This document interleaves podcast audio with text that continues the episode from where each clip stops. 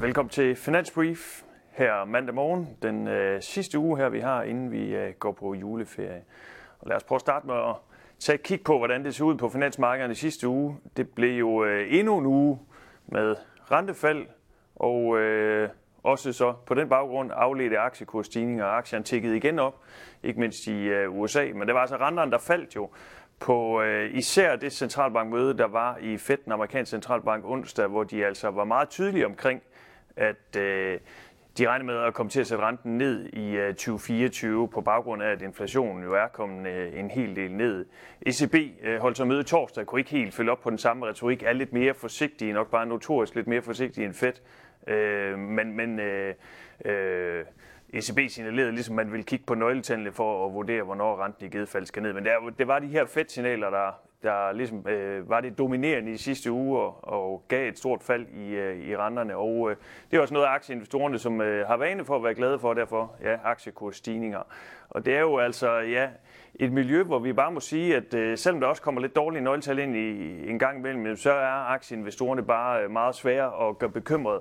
De er glade for de her rentefald, øh, og ikke så bekymrede for vækstudsigterne. Og der er vi jo altså lidt mere skeptiske. Vi sluttede også ugen af med nogle PMI-tal fra Europa, der var svage, øh, Øh, og, og det gjorde så, at, at selvom renterne så faldt øh, øh, fredag, så steg aktierne trods alt ikke. Så der er sådan måske begyndende forsigtighed, men stadigvæk ikke. Og vi anbefaler jo stadigvæk, at man har en, en øh, lav risiko i sin portefølje, og ligesom forbereder sin portefølje på, at økonomien øh, skal lande. Og så i den her uge, jamen, så er der fokus på øh, især øh, det, der hedder privatforbrugsdeflatoren for USA, der kommer fredag, som sådan ligesom er det nøgletalsmæssige højdepunkt. Og det er jo altså et inflationstal, kan man sige, for november. Vi har fået inflation for november, det fik vi faktisk sidste uge, og det vil stadigvæk afdæmpet inflation. Det her det er jo øh, det, man kan kalde Feds favoritindikator for inflationen, og den skulle gerne vise lidt af det samme, og det gør, kommer den formentlig også til. Øh, I fem måneder i streg har vi egentlig set afdæmpet måned til måned inflation. Det tror vi, vi kommer til at se igen. Så potentielt kan det fastholde det her billede af, at renterne øh, skal ned. Og ellers så for øh, øvre området, jamen der har vi øh, højdepunktet i den her uge. Jamen det er der i mandag, hvor vi får IFO-tal, og så ellers er der nogle forbrugertillidstal senere øh, på ugen. Men det er sådan lidt mellemklasse tal for Europa, og altså ikke noget, der kommer til at vende op og ned på billedet.